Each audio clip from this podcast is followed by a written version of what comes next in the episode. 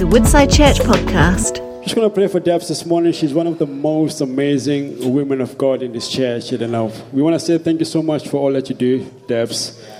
One of most of the things sometimes you feel like you're behind the desk planning everything, but actually you are at the forefront of what God is doing in your life. Just, just want to pray for him. Yeah. Thank you so much for Debs, Lord. Thank you so much for her gifts this morning, Lord.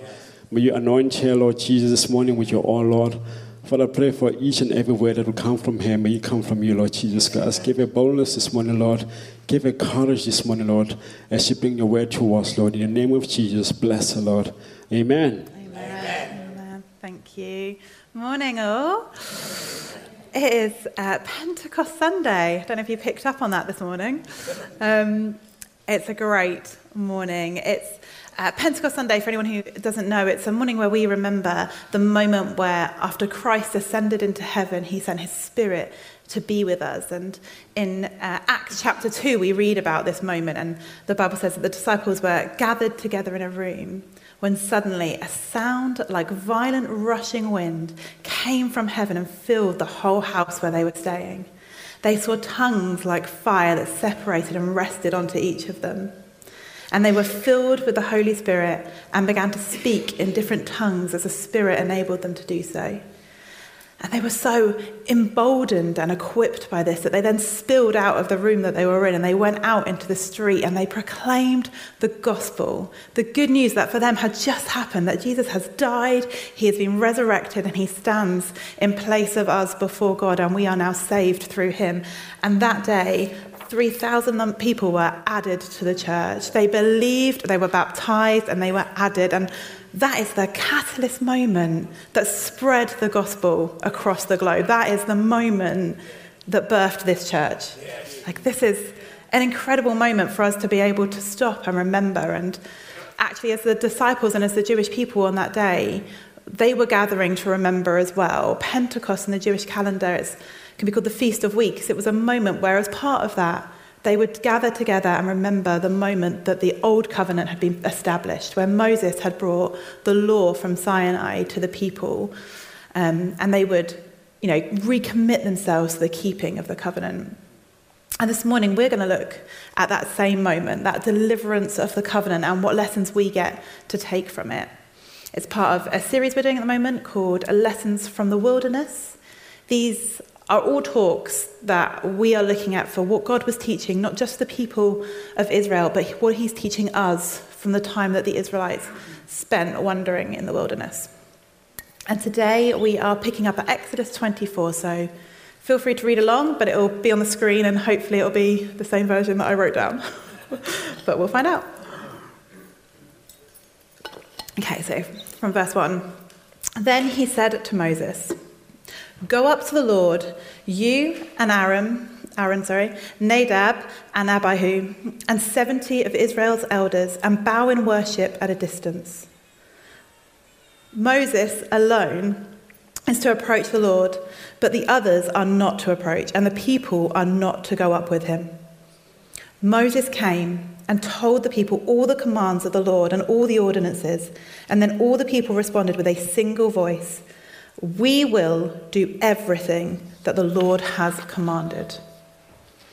And Moses wrote down all the words of the Lord. He rose early the next morning and set up an altar and 12 pillars for the 12 tribes of Israel at the base of the mountain. Then he sent out young Israelite men, and they offered burnt offerings and sacrificed bulls as fellowship offerings to the Lord.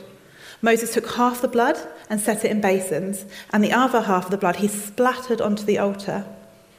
He then took the covenant scroll and read it aloud to the people, and they responded, We will do and obey all that the Lord has commanded. Moses took the blood and he splattered it on the people and said, This is the blood of the covenant that the Lord has made with you concerning all these words. When Moses went up with Aaron, Nadab, and Abihu, and 70 of Israel's elders, and they saw the God of Israel, Beneath his feet was something like a pavement made of lapis lazuli, as clear, as clear as the sky itself.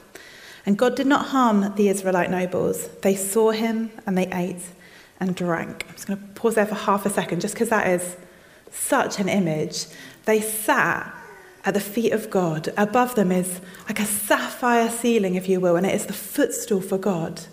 And they sat and they ate with God. And it strikes me as an incredible thing to sit and eat a meal with this ceiling there and God there. I, I, just, it really hits my heart. But you know what's glorious, and we'll get to it, is that we get to sit and eat a meal with God right here today as well. Every day, we get to have Him amongst us. And they, they just sat at His footstool, and only, you know, the elders and the nobles, not even all the people, but each one of us gets that invitation to God's table. Sorry, so back to the verse, uh, we're at 12.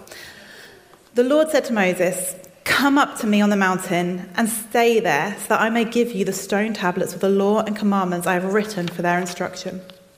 So Moses arose with his assistant Joshua and went up the mountain of God. He told the elders, Wait here for us until you, we return to you. Aaron and Hur are here with you. Whoever has a dispute should go to them. When Moses went up the mountain, the cloud covered it. The glory of the Lord settled on Mount Sinai, and a cloud covered it for six days. On the seventh day, he called to Moses from the cloud. The appearance of the Lord's glory to the Israelites was like a consuming fire on the mountaintop. Moses entered the cloud as he went up the mountain, and he remained on the mountain for 40 days and 40 nights. So God's presence like a cloud, and his glory like fire settling on top of the mountain. It's the same imagery, it's the same way that the Spirit appeared at Pentecost. That is on purpose. God doesn't do these things by mistake. He was at Pentecost establishing something new that is born out of this moment. So, we're going to be looking today at the Old Covenant and what it means for us in light of a new covenant that we live under. We uh, really recently, my family and I, we went away for a weekend um, down to Dorset to the Jurassic Coast, and we were on the beach. And I'm just going to throw my youngest daughter under the bus a bit here, but she's a thief, guys, a common thief. The girl will steal a stone no matter where we are. She will come home with pockets full of stones, often from my own driveway highly frustrating. So we're on this beach and we can see her squirreling, just squirreling little stones away. I mean, she is five, so there's some grace. But um, Richard, my husband, he's from Devon originally, so he was trying to explain to the girls, you know, actually, you're not allowed to steal from the beach. This isn't okay. There are laws that say you can't take away the sand and the stones from the beach.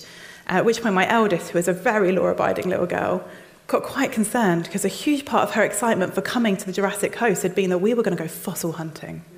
So she's thinking, but I wanted to take a fossil home. So Rich explains to her, and I don't know if you guys know this, but there is an allowance made within that law for fossils that actually they want you to take them home because they want you to preserve them. If you found like a dinosaur bone, you should report that. Like that's a slightly different situation. But with a fossil, they want you to collect them, take them home, protect them so they don't get damaged. So she was relieved to know that she'd be able to save some fossils, and I will share with you that we did very successfully get two fossils from a lovely gift shop just off the coast. um, we did not have a successful hunt. But um, this is it, though. Like everything that we do in our lives, there are rules about how we have relationships, actually. We live lives where there are um, social rules for how we interact with one another when we're on the street or when we're in community. There are legal rules for how my relationship with my husband is established or my relationship with my children. And there are even rules and laws about our relationship with the nature that we're in, how we relate to the environment. And that's what's happening here in Exodus 24. God has delivered to Moses and asked him to take to the people a set of rules by which he will be in relationship with them. He is establishing for them the guidelines of that relationship. It's a covenant ceremony that is taking place in these verses. God has made a deal with his people, and he has said, I will be your God, and you will be my people. And in the chapters that have preceded this one, he has said, But this is how that works. And part of this ceremony has been dividing up an animal, and it's interesting, we can read they burnt half the animal on this altar as a sacrifice, and then we can move away. And it's important to understand what that was. Half the animal was given to God in that sacrifice. Not a scrap of it could be left for man or beast. It had to be God's offering that was burnt so that it went to God, and then the other half was shared by the people at that feast. We are in that moment entering into a covenant. God is one party, and the people of Israel were the other party. That's what that moment meant for them.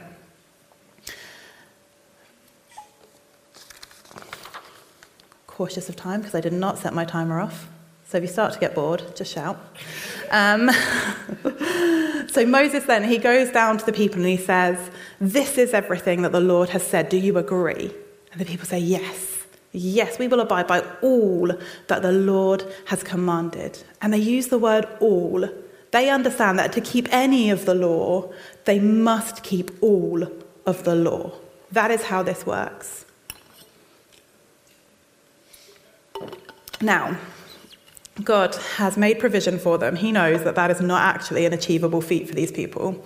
So, within the law itself, He has made provision for a way in which they can atone for their sins, sacrifices that can be made, different animals in different ways at different times, so that each time they fail to keep the covenant agreement, they are able to come before God with an offering and start afresh with Him.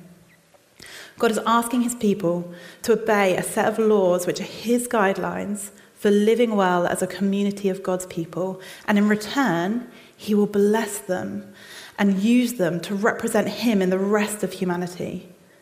God's goal is that through creating this covenant community with the Israelites, with His chosen people, He will one day enter back into relationship with all people.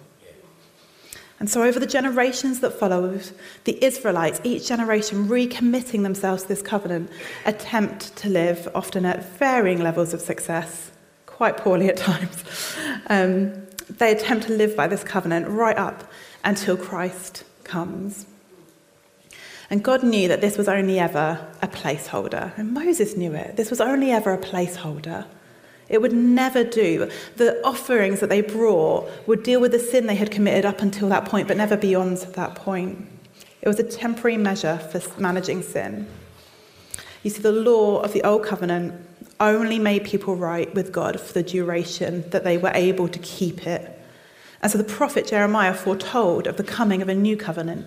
In Jeremiah 31, we read Look, the days are coming this is the Lord's declaration when I will make a new covenant with the house of Israel and with the house of Judah. This one will not be like the covenant I made with our ancestors on the day I took them by the hand to lead them out of the land of Egypt. My covenant that they broke, even though I am their master. The Lord's declaration. Instead, this is the covenant I will make with the house of Israel after those days. The Lord's declaration. I will put my teaching within them, and I will write it on their hearts. I will be their God, and they will be my people. And then came Jesus. And through his perfect life, through his death and his resurrection, he is the fulfillment of the law. And he replaces the old covenant with a new one that is born of himself. Jesus is the only faithful covenant partner for God. And we are able to stand inside that with him. He is the new covenant. We're going to look at how we have a better covenant today. Where the old covenant hung heavy around the necks of the Israelites, this new covenant has an easy yoke. The old covenant was about our work, our striving for goodness, our success or failure, most often failure. But the new covenant is about Christ it is about His work, His goodness, His blood, His grace, His spirit. And we see in Exodus 24 that the Old Covenant had Moses as a high priest. He was the go between between the people and God, and he was the only one allowed to the top of the mountain, and he was the one that delivered it to the people. But under the new covenant, we have Jesus, God Himself, to act as our high priest. Hebrews uh, chapter 3 Um, I'm going to read from verse 1 to 3. It says, Therefore, holy brothers and sisters who share in a heavenly calling, as all of us here, consider Jesus, the apostle and high priest of our confession. He was faithful to the one who appointed him, just as Moses was in all God's household, for Jesus is considered worthy of more glory than Moses. just as a builder has more honor than the house. Jesus is greater than Moses. I don't know that's a surprise to many of us here, but it, it would have been for some of the Jewish people at that time a real shock to hear that we are claiming Jesus as greater than Moses. He is the fulfillment of the blueprint that Moses laid out. Under the Old Covenant, the law had condemned. It was a burden, and the consequences for disobedience to the law were severe. You see a pattern through the Old Testament disobedience leads to death, obedience leads to blessing.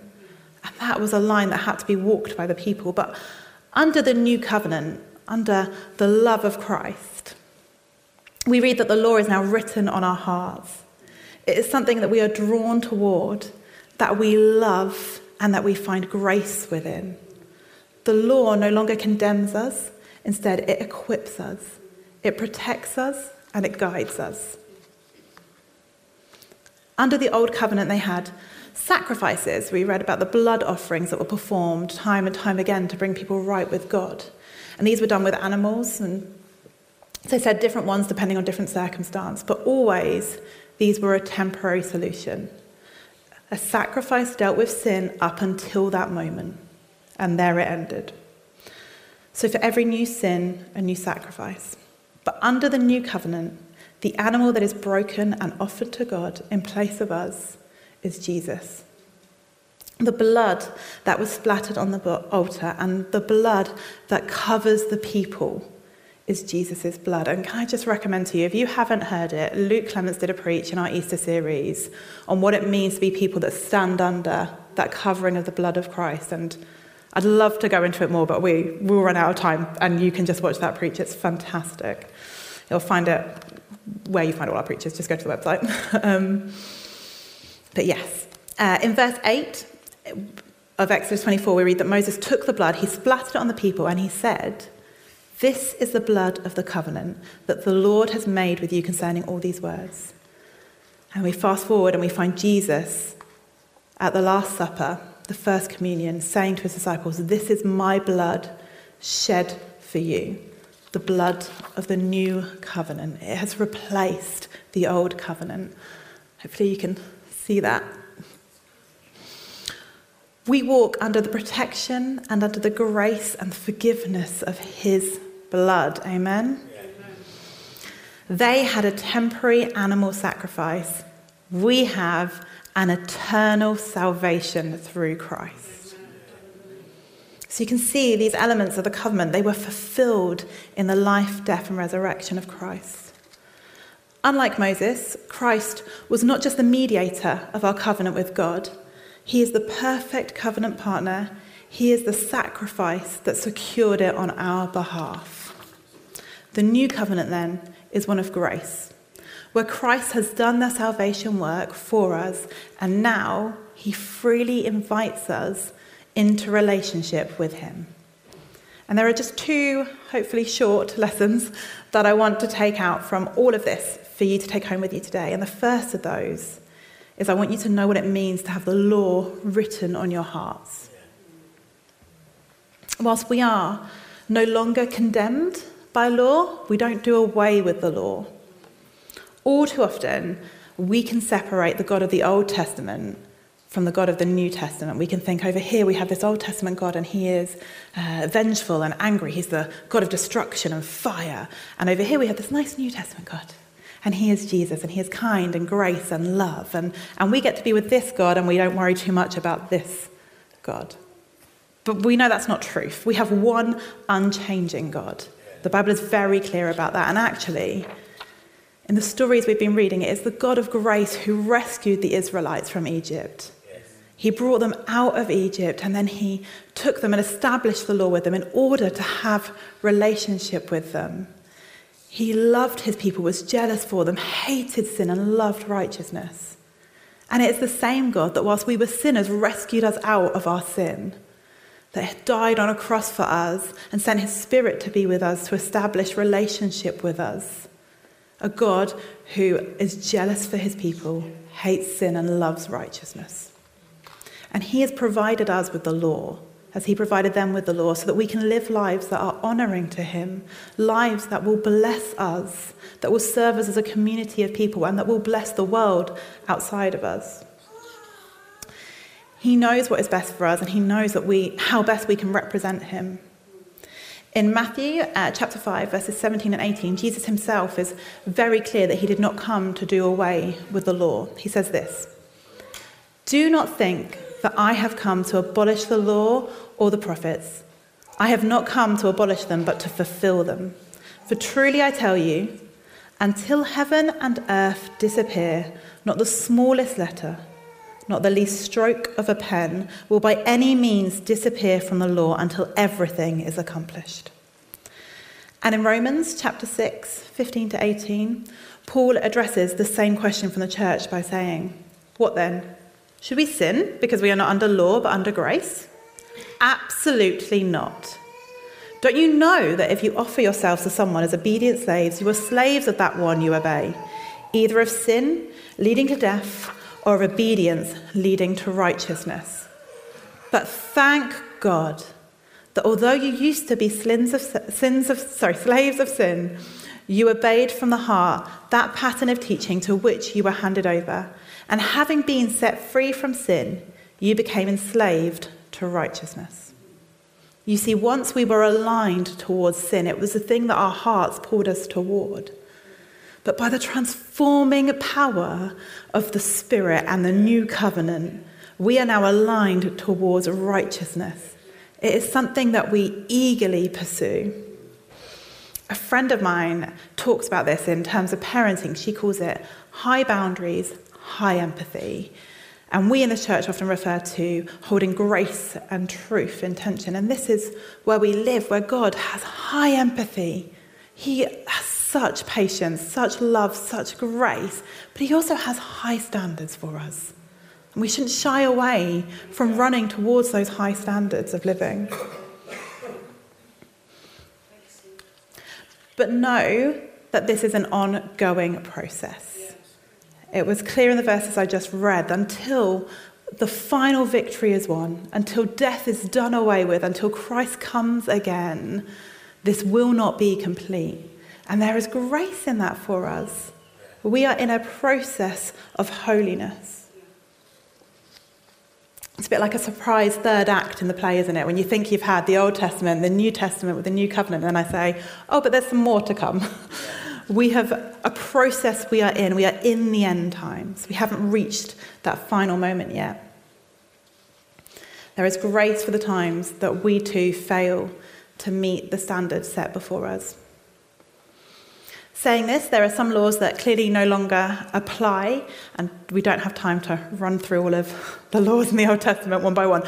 But simply to say, it's clear that the need for some of these laws has been removed by the fulfillment of the Old Covenant. So, ceremonial laws such as sacrifice, uh, cleanliness laws, food laws, they're simply no longer needed. They have been, the need for them has been met in Christ. However, we do inherit the moral laws, such as the Ten Commandments. And some of those laws Jesus even took further in his teaching. One of the differences between the Old Covenant and the New Covenant is the law and law keeping isn't about exact measures or exact processes and procedures, but it's about heart intent as well. God is looking at the heart. We should have our hearts set on honouring God. Where once the law was an external ball and chain, now the law, for it to be written on your heart, it is a compass that lives inside you, that directs you towards holiness. Do you treasure the law?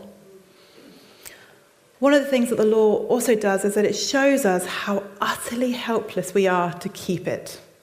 Without the forgiveness from the cross, without a transformational new life in Christ, where His word is written on our hearts, and without the power of the Holy Spirit, we are helpless. And this leads us to my second lesson for this morning. We are empowered by the Spirit. As we know, and we've already touched on this, after Jesus ascended into heaven, he sent his Spirit to be with us. His Holy Spirit empowers us individually to follow the law.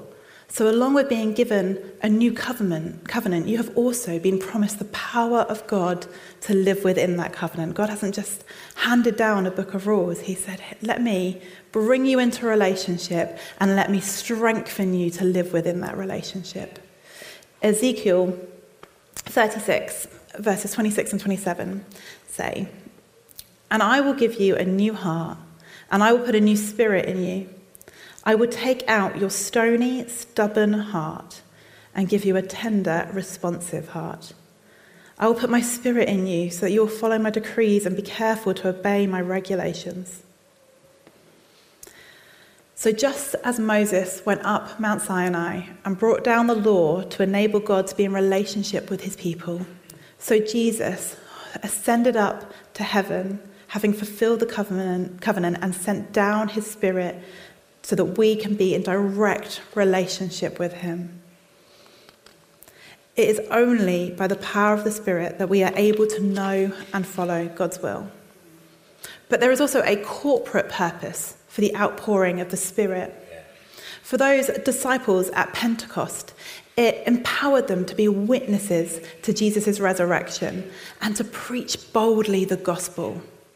It enables us as the church to demonstrate that the church is now the temple of God, where once the presence of God had rested on a mountain and then in an ark. Now we take the new covenant and the presence of God with us everywhere we go. Every area of our life should be affected by living in a new covenant with God and bringing His Spirit with us. And to do this, we need to be filled with the Spirit. And when we talk about being filled with the Spirit, sometimes we can imagine, I think it's quite a classic thing of filling. You imagine an empty vessel, you imagine a cup or a bowl, and you're pouring liquid in. And I think it is more helpful to imagine a sail on a boat. That there is already, once you have once you have entered into relationship with Christ, Christ has entered into relationship with you, the Spirit is there. What we're looking for is this wind. We're asking God to bring that wind of Pentecost and breathe it into that sail again because there's already air in that sail. It's just not really necessarily going anywhere. But when that wind of God comes and we say, Fill me with the Spirit, God, the power and the direction is set by God and we are moved forward. We want God to breathe that wind that came in the upper room, the cloud that fell on the mountain. We want it in our lives so that we are equipped and empowered by Him. Let's be people who go on being filled with the Spirit. Let's daily seek God for His will, His law, His way of living, and let's daily seek Him for His equipping and empowering by His Spirit. And then the joy of the Lord will overflow from this room, and we will see those in our lives, in our communities, come to Christ as the disciples at Pentecost saw people believe and be baptized. Many of us today are going somewhere after this. We're going to a street party, a celebration. We're going to have meals with family and friends. I just encourage you now to take a moment and say, God, I will take you with me to that place. I will take you, Father. I will take your covenant into that place with me, and I will be Christ in that place. Empower me, Lord, by your Spirit to be Christ in the places that you send me. Thank you, guys. You